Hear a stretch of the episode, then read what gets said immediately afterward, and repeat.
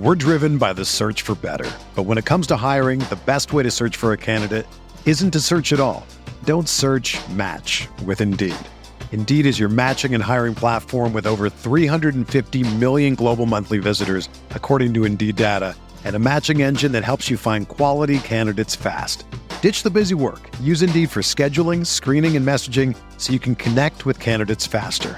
Leveraging over 140 million qualifications and preferences every day, Indeed's matching engine is constantly learning from your preferences, so the more you use Indeed, the better it gets. Join more than 3.5 million businesses worldwide that use Indeed to hire great talent fast. And listeners of this show will get a $75 sponsored job credit to get your jobs more visibility at Indeed.com slash BlueWire. Just go to Indeed.com slash BlueWire right now and support our show by saying that you heard about Indeed on this podcast. That's Indeed.com slash BlueWire. Terms and conditions apply. Need to hire? You need Indeed. Hey, this is Dave. Just want to let you know that we had some technical difficulties this week. So Curtis's audio isn't as clean as it normally would be. Might be some pauses and some skips along the way. So apologize for that in advance. We're reacting to week six on RotoViz Radio. What's up, Roto Viz?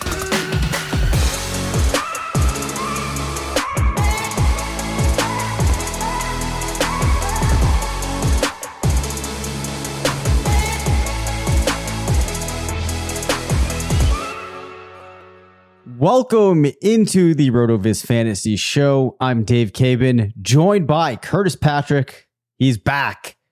Uh, we're two of the owners here at RotoViz, ready to break down this week six action. A lot of really fun games this weekend, I thought. Some blowouts, but I guess, you know, a couple of couple of good games.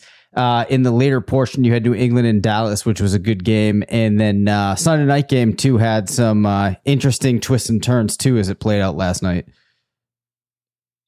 It turns out that you do have to play in most most situations. You have to play a full sixty minutes or more of football to win. Um, my Cleveland Browns wouldn't know anything about that. Uh, perhaps the worst drubbing of the week, albeit at the hands of the, the Arizona Cardinals, who continue to just impress at every opportunity. They didn't need their head coach, um, their offensive coordinator, their GM, um, or their all-world defensive lineman to easily discard of uh, my Cleveland Browns. So that that was a little bit depressing, but like you said, from a fantasy perspective, um, tons of uh, interesting player performances. Um, other key headline injuries that will, you know, as we get into this middle third of the season now, um, it, you know, I think it's really going to shape how leagues end up um, turning out uh, as we head into the fantasy playoff. Some really that are absent, and we don't know if they'll really come back until we're nearing the fantasy playoffs. So, lots of intrigue, Dave, as we enter week seven. Yeah, definitely a lot of uh, lot of situations that are going to make fantasy managers really need to sit down and plan out their strategy moving forward. But uh, let's hear your player of the week. Oh, this one feels really good. Um, I'm going to stay. I feel like we've we've drawn lines between the AFC and the NFC on this show, so I'm going to stick in the AFC for the player of the week here, just in case you mention this guy amongst your notable NFC players that I'm thinking of. But let's uh, let's let's shine a light on Jonathan Taylor. Jonathan Taylor, just 16 opportunities. Man, 16 opportunities, 28.8 and um, you know, big plays, breakaways, that size speed combo that we all were salivating over uh, as a prospect uh, for Taylor, really shining through. The the only thing is run. Taylor has games like he had this weekend, you know, 14 carries for 145 rushing yards and two touchdowns. Even the most irrational of coaches who are beholden to some sort self-inflicted RB committee, regardless of the talent on your roster, will have to eventually um, give Taylor more work. So uh, Taylor does it for his fantasy owners in spite of, and uh, we can get that weekly f- floor raised with more workload moving forward. But Taylor, the RB two entering Monday Night Football, trailing only uh, Leonard Fournette. Yeah, this is unbelievable. Yeah, absolutely. Snoozer of the week.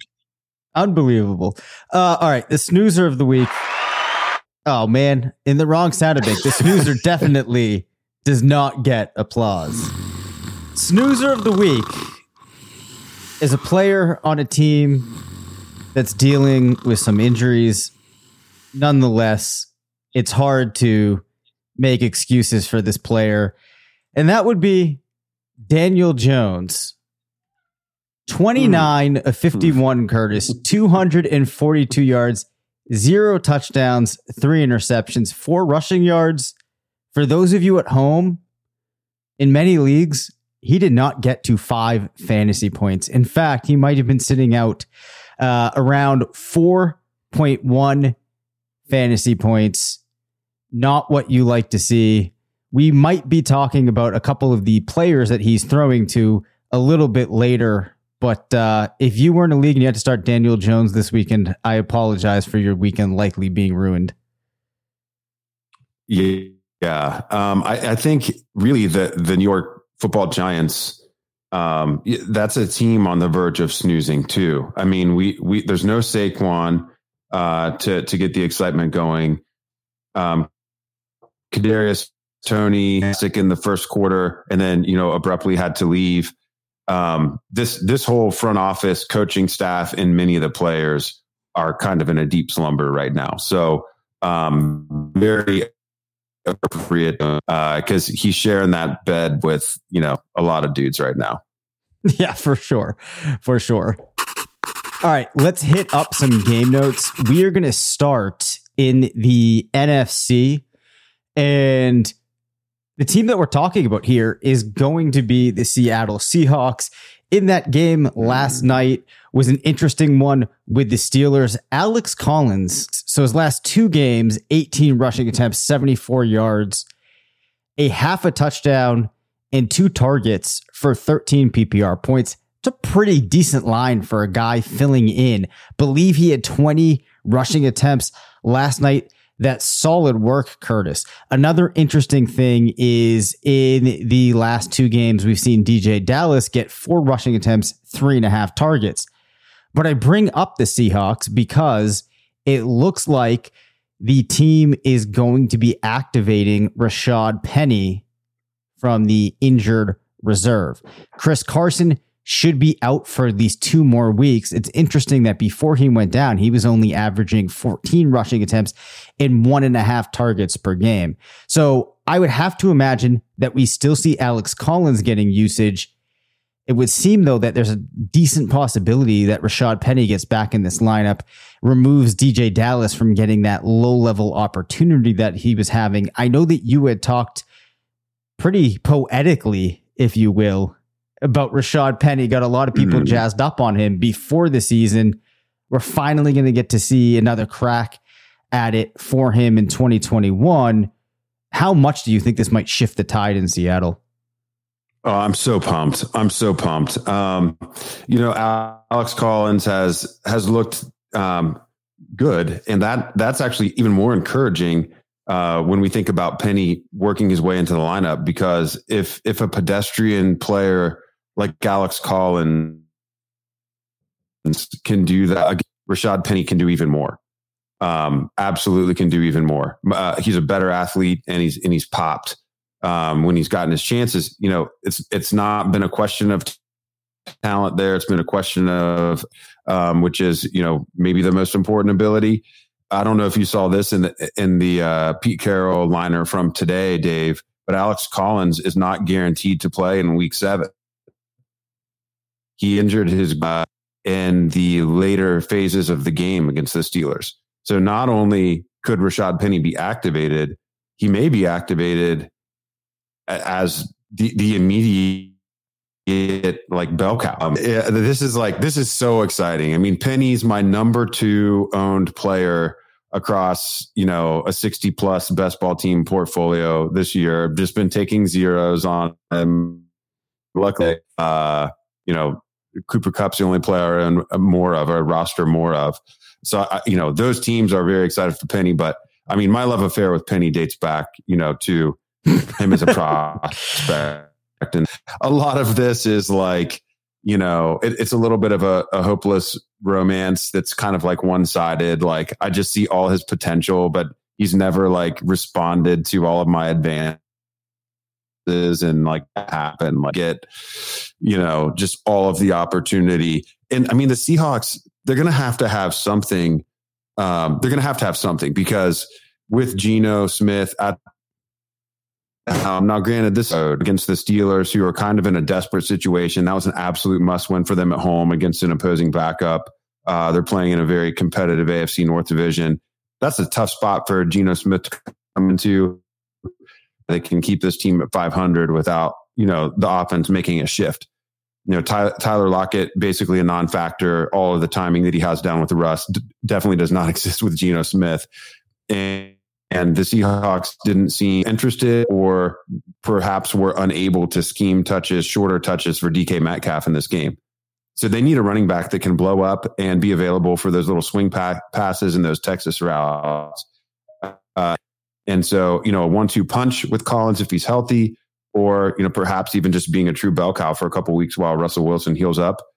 Man, it's really exciting. I'm so glad you started with the Seahawks because as depressed as I am, weapons, I'm a penny. Yeah, so you hit on the the point there that I wanted to make, which was we've seen Alex Collins looking good.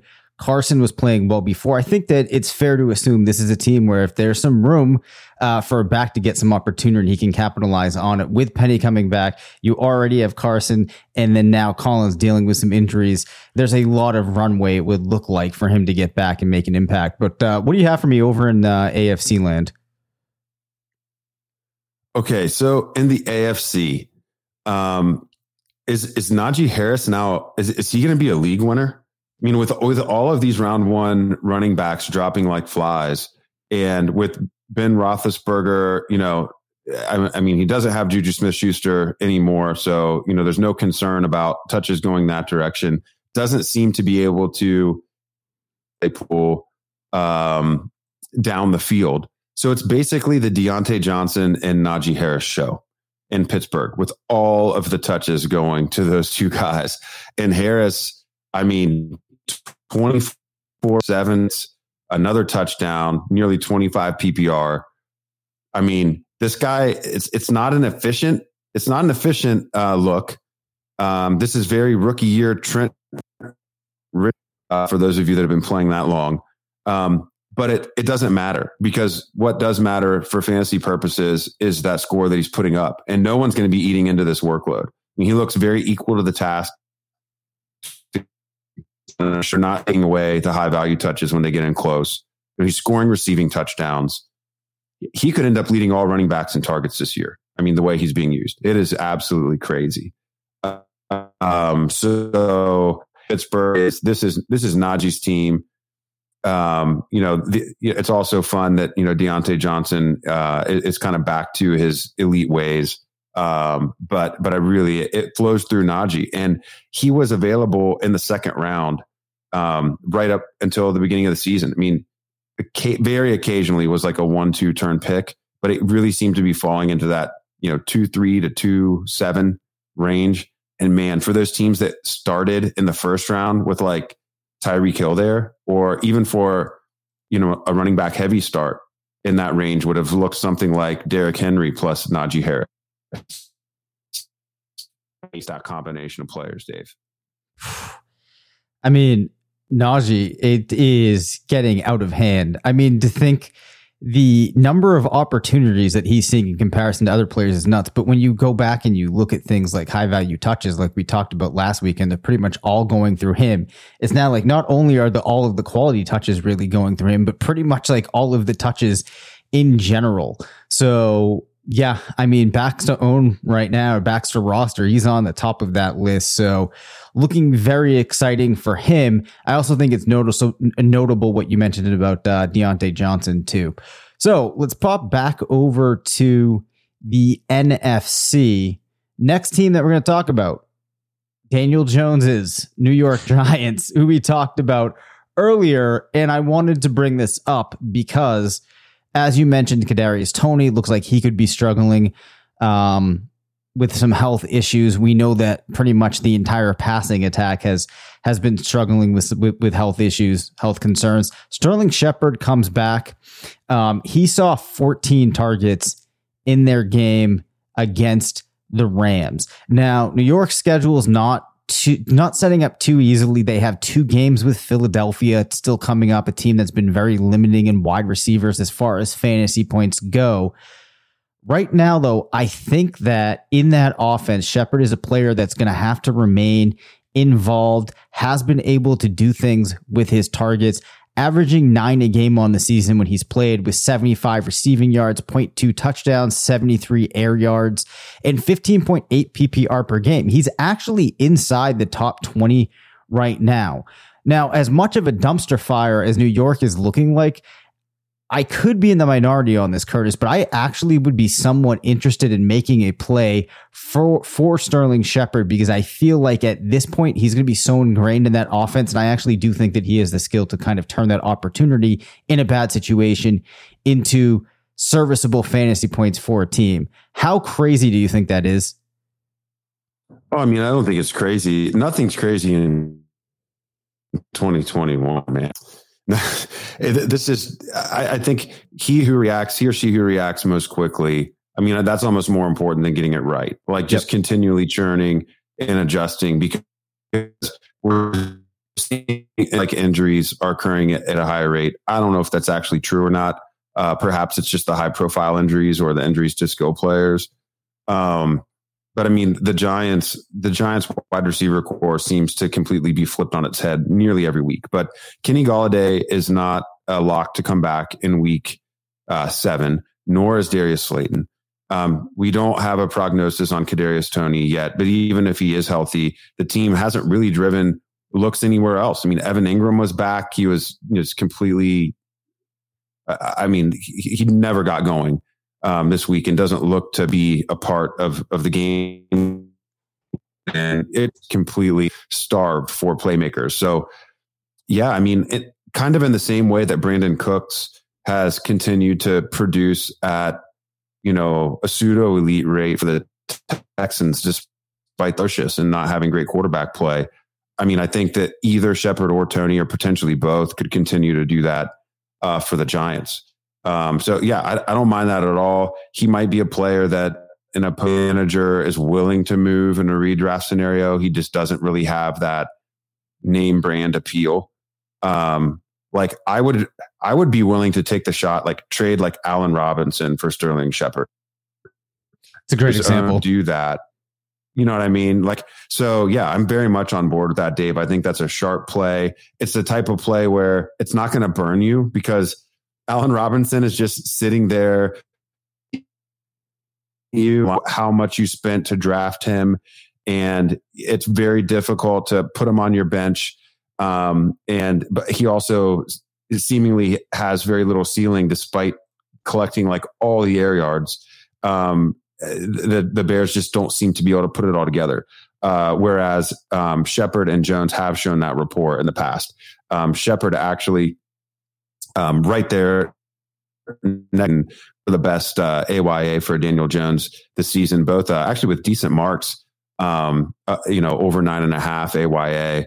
Uh, and then in Daniel Jones's career, amongst receivers with at least 50 targets, uh, with an 8.3 AYA. Next uh, closest receiver is Slayton, but you know over the course of the larger sample size, he's just at 7.7 AYA. So just speaking to the the quality of that bat, that quarterback wide receiver battery. The suggestion. Yeah, very cool. Very cool. Glad that you are on board there. What else do we have going on in the AFC? So, you know, what what exactly uh, the the Browns I need you to kind of almost talk talk me through it, man, because right. listen, like Chubb's out, Landry's out,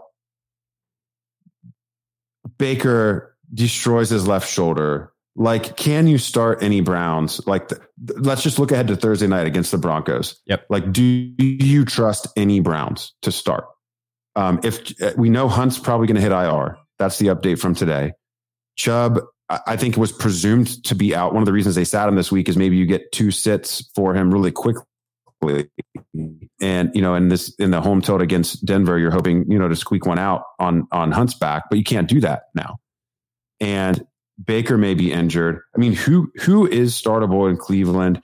And if you're sitting here like as a Chubb or Hunt manager, I mean, what what are you doing? Like, what do you do with Kareem Hunt in redraft? If if he's expected to be out four to seven weeks, can you afford to hold him all the way into your playoffs if your redraft league does not have an IR spot?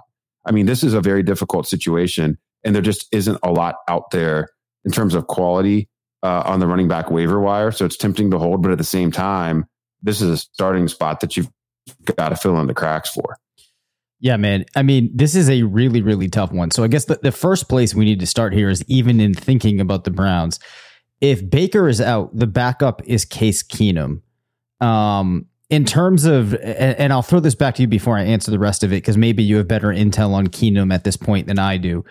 Uh, do you have any feel for how differently this offense would operate if Keenum's there, um, or, or if the team views him as a, a guy that they can do the same things with?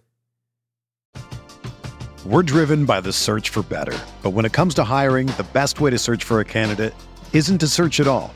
Don't search match with Indeed. Indeed is your matching and hiring platform with over 350 million global monthly visitors, according to Indeed data, and a matching engine that helps you find quality candidates fast. Ditch the busy work. Use Indeed for scheduling, screening, and messaging so you can connect with candidates faster.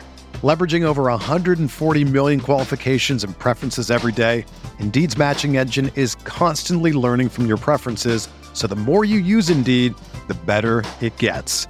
Join more than 3.5 million businesses worldwide that use Indeed to hire great talent fast. And listeners of this show will get a $75 sponsored job credit to get your jobs more visibility at Indeed.com slash BlueWire. Just go to Indeed.com slash BlueWire right now and support our show by saying that you heard about Indeed on this podcast. That's Indeed.com slash BlueWire.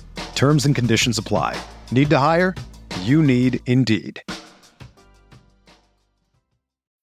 When you need mealtime inspiration, it's worth shopping Kroger, where you'll find over 30,000 mouthwatering choices that excite your inner foodie. And no matter what tasty choice you make, you'll enjoy our everyday low prices, plus extra ways to save, like digital coupons worth over $600 each week. You can also save up to $1 off per gallon at the pump with fuel points. More savings and more inspiring flavors make shopping Kroger worth it every time. Kroger, fresh for everyone. Fuel restrictions apply. Yeah, I mean, I don't think I don't think that the offense is limited whatsoever. I mean, if anything, the offense is tailored to Baker's specific skill sets now. Yep. I mean, they still like to do uh, play action rollouts, get Baker on the move. I mean, Baker is at his most dangerous when he's on the move, um, throwing you know really the intermediate uh, or deep intermediate routes. I think Keenum can do a lot of that stuff, but I also think Keenum's better.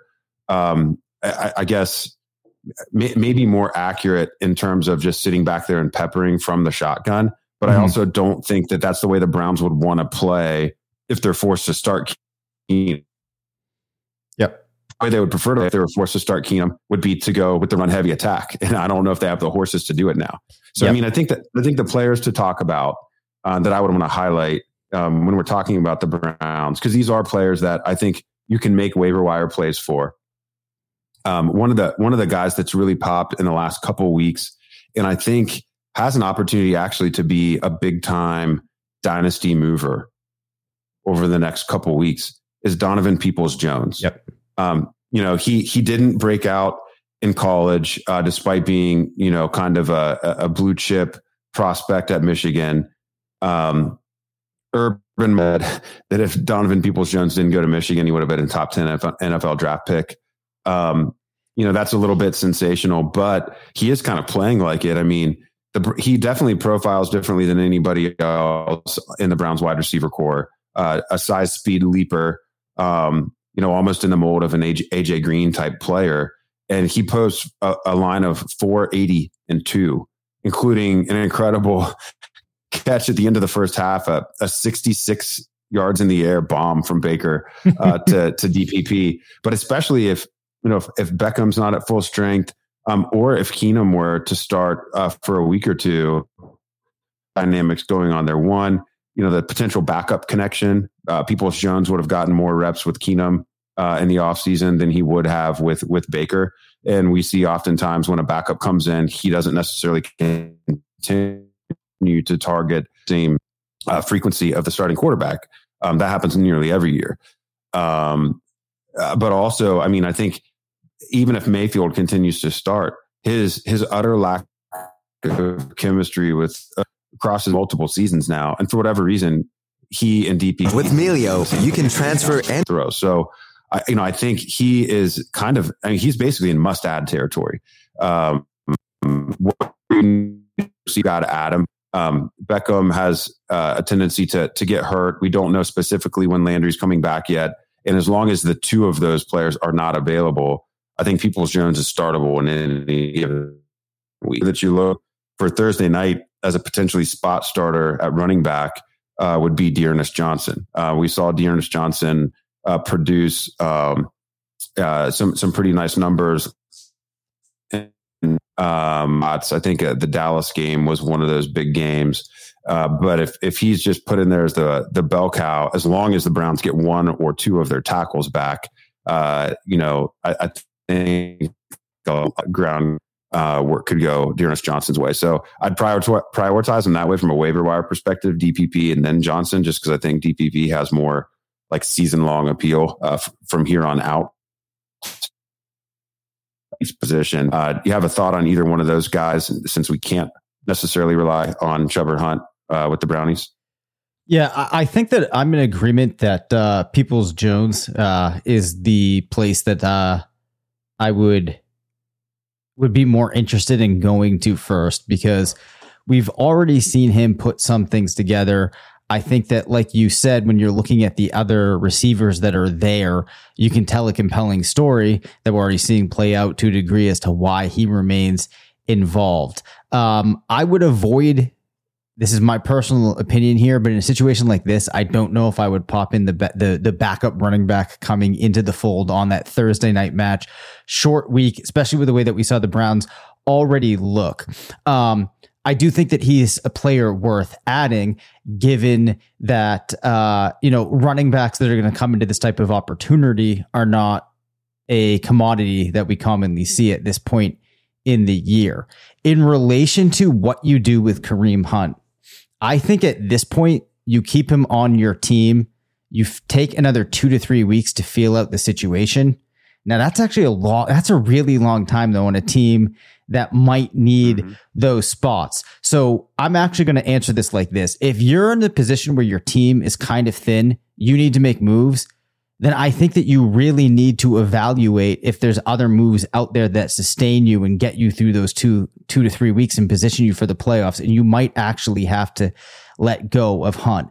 If you have the depth and you're you know you're well positioned to make your way to the playoffs, then I think that you keep him. Um, but it is kind of scary when you hear stuff like four to seven weeks because normally these things tend to go towards the end of that estimate. At which point, if you're sitting on him for the seven weeks, you basically have um, sacrificed a pretty substantial spot um, on your roster. So to close that out, I guess my final thought there would be that um, if you do hold him the two three, maybe even if you get to four weeks and it's looking like he's not going to be back to, you know, the seventh week, don't get sucked into the idea that because you held on that long, you need to keep holding him. Like it is okay to let good of great players if they're not able to contribute to your team. Yeah, I think I think you summed that up uh, perfectly there there at the end. Let's let's kick it back to the NFC, Faith.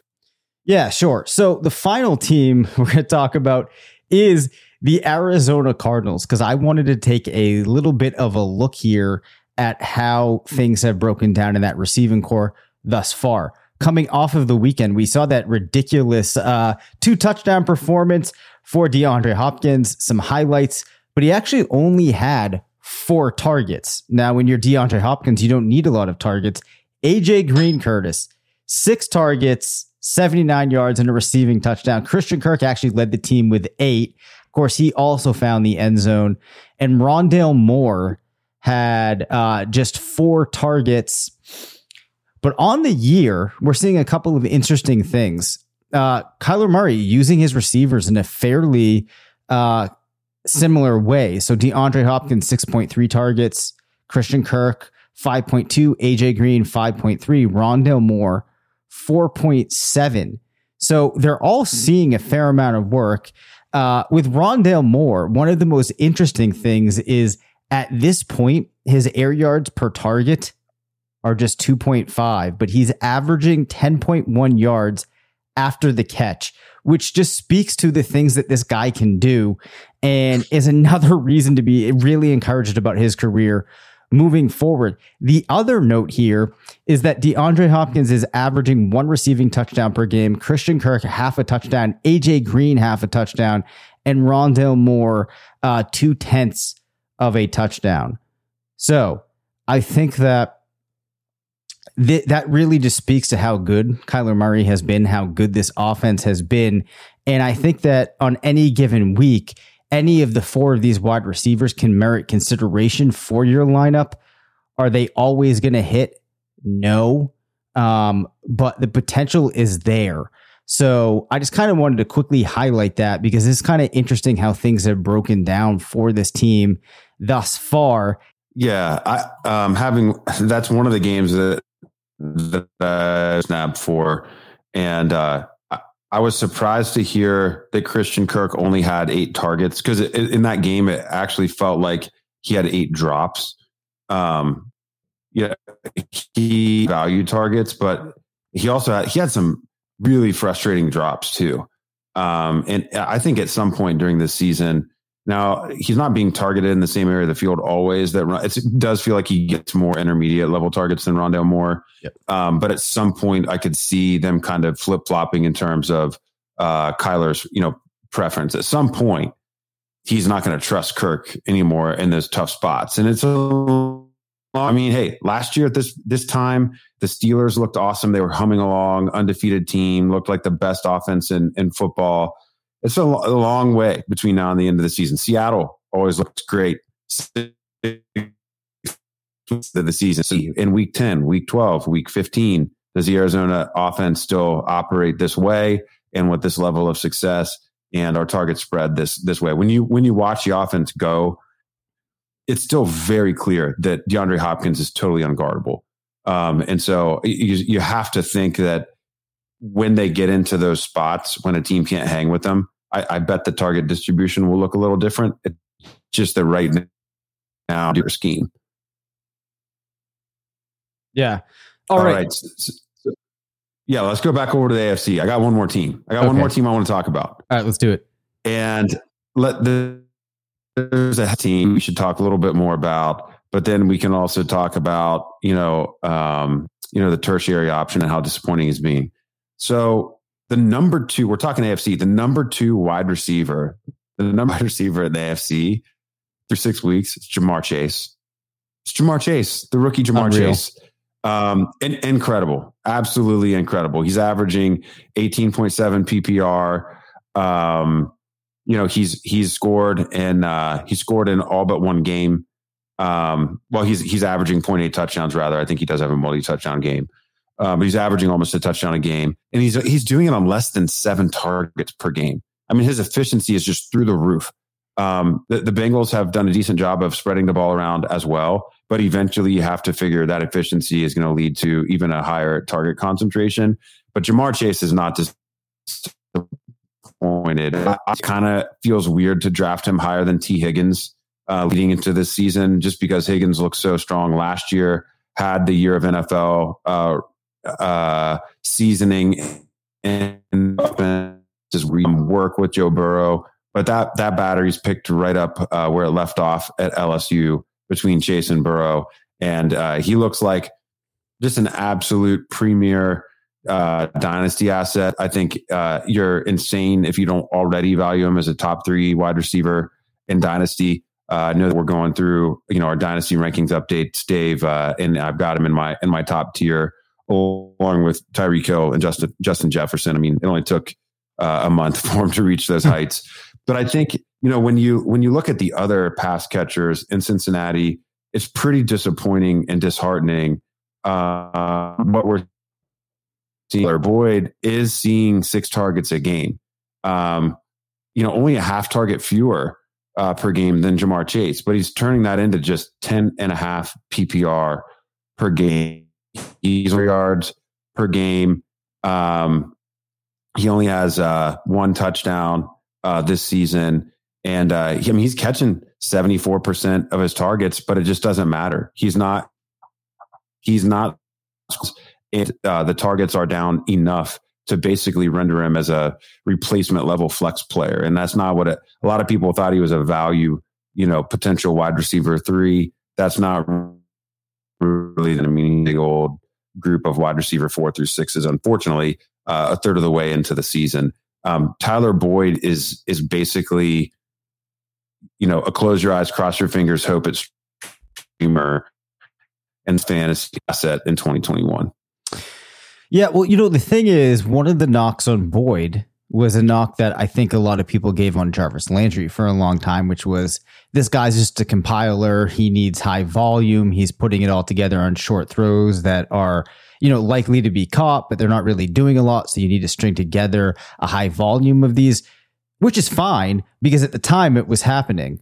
Fast forward now to 2021, and we're in this situation where, uh, he might be being used in a way that's similar to how he was, but he's not being used often enough. And it's kind of rendered him not worthy of the draft capital that many managers invested into him. And then the other thing is we have CJ Uzomah scoring at a fairly frequent pace, touchdowns, yeah. which if they went to Tyler Boyd would allow him to recoup his value, but it's not looking like we're going to see a turn, um, Uh, uh, of, of, the situation where Tyler Boyd starts scoring a lot of touchdowns because we have other players, significantly Ja'Marr Chase, doing it on long touchdowns, taking away that opportunity for it to happen.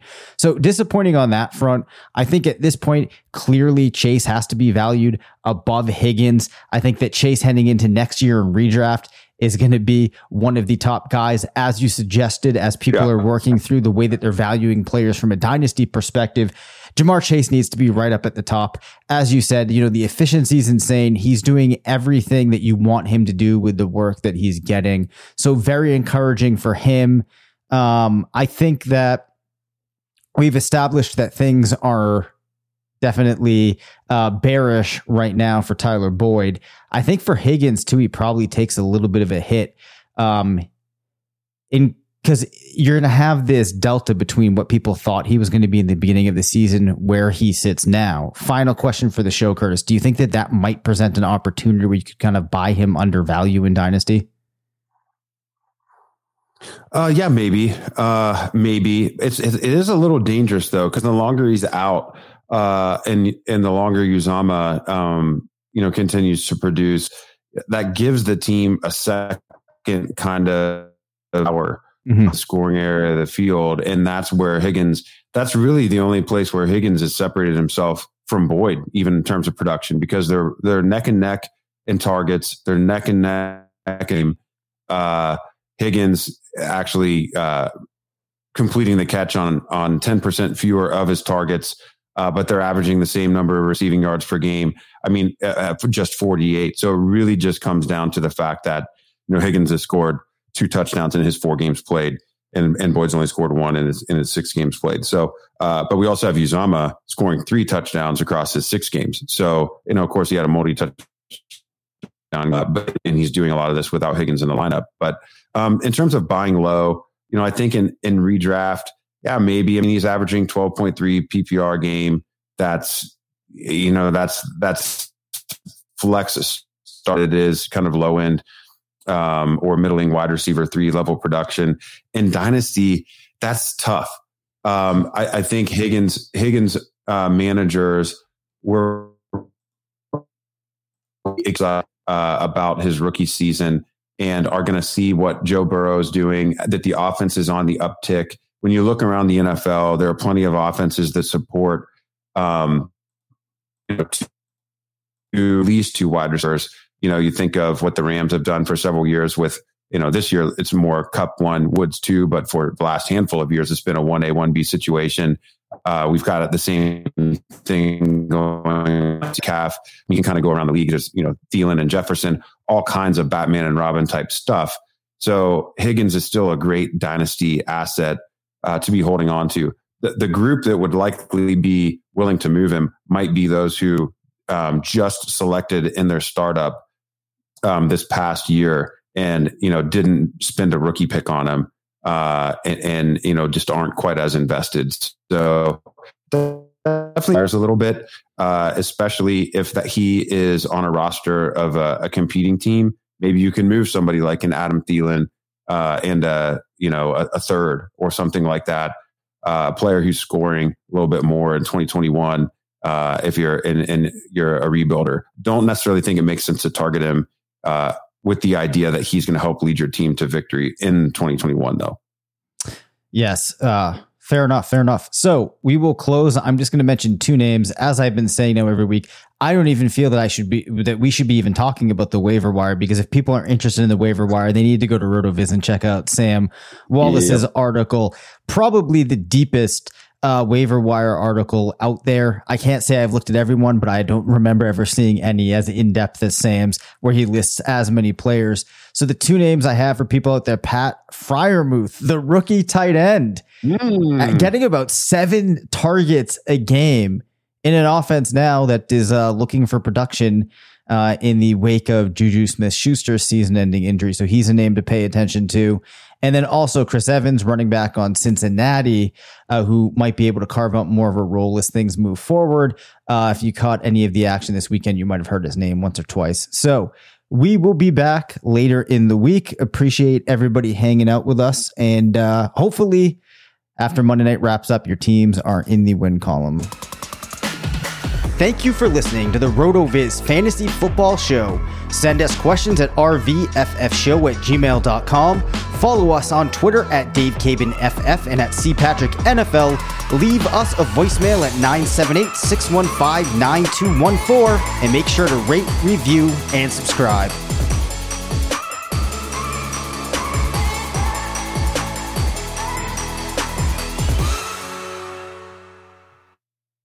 Everyone is talking about magnesium. It's all you hear about. But why? What do we know about magnesium? Well, magnesium is the number one mineral that 75% of Americans are deficient in. If you are a woman over 35, magnesium will help you rediscover balance, energy, and vitality. Magnesium supports more than 300 enzymatic reactions in your body, including those involved in hormonal balance. From functional medicine doctors to mental well being and female hormone experts, we all know that magnesium is the one mineral to improve all aspects of well being and health. But which one? Magnesium Breakthrough from Bioptimizers, the trusted choice recommended by leading experts with seven best absorbed forms of magnesium to ensure your body receives the support it needs for overall well being. Go to bioptimizers.com slash balance today and use code BALANCE10 for 10% off. Support your journey to wellness at B-I-O-P-T-I-M-I-Z-E-R-S dot com forward slash balance. Magnesium Breakthrough from Bioptimizers, your foundation to optimal health and vitality.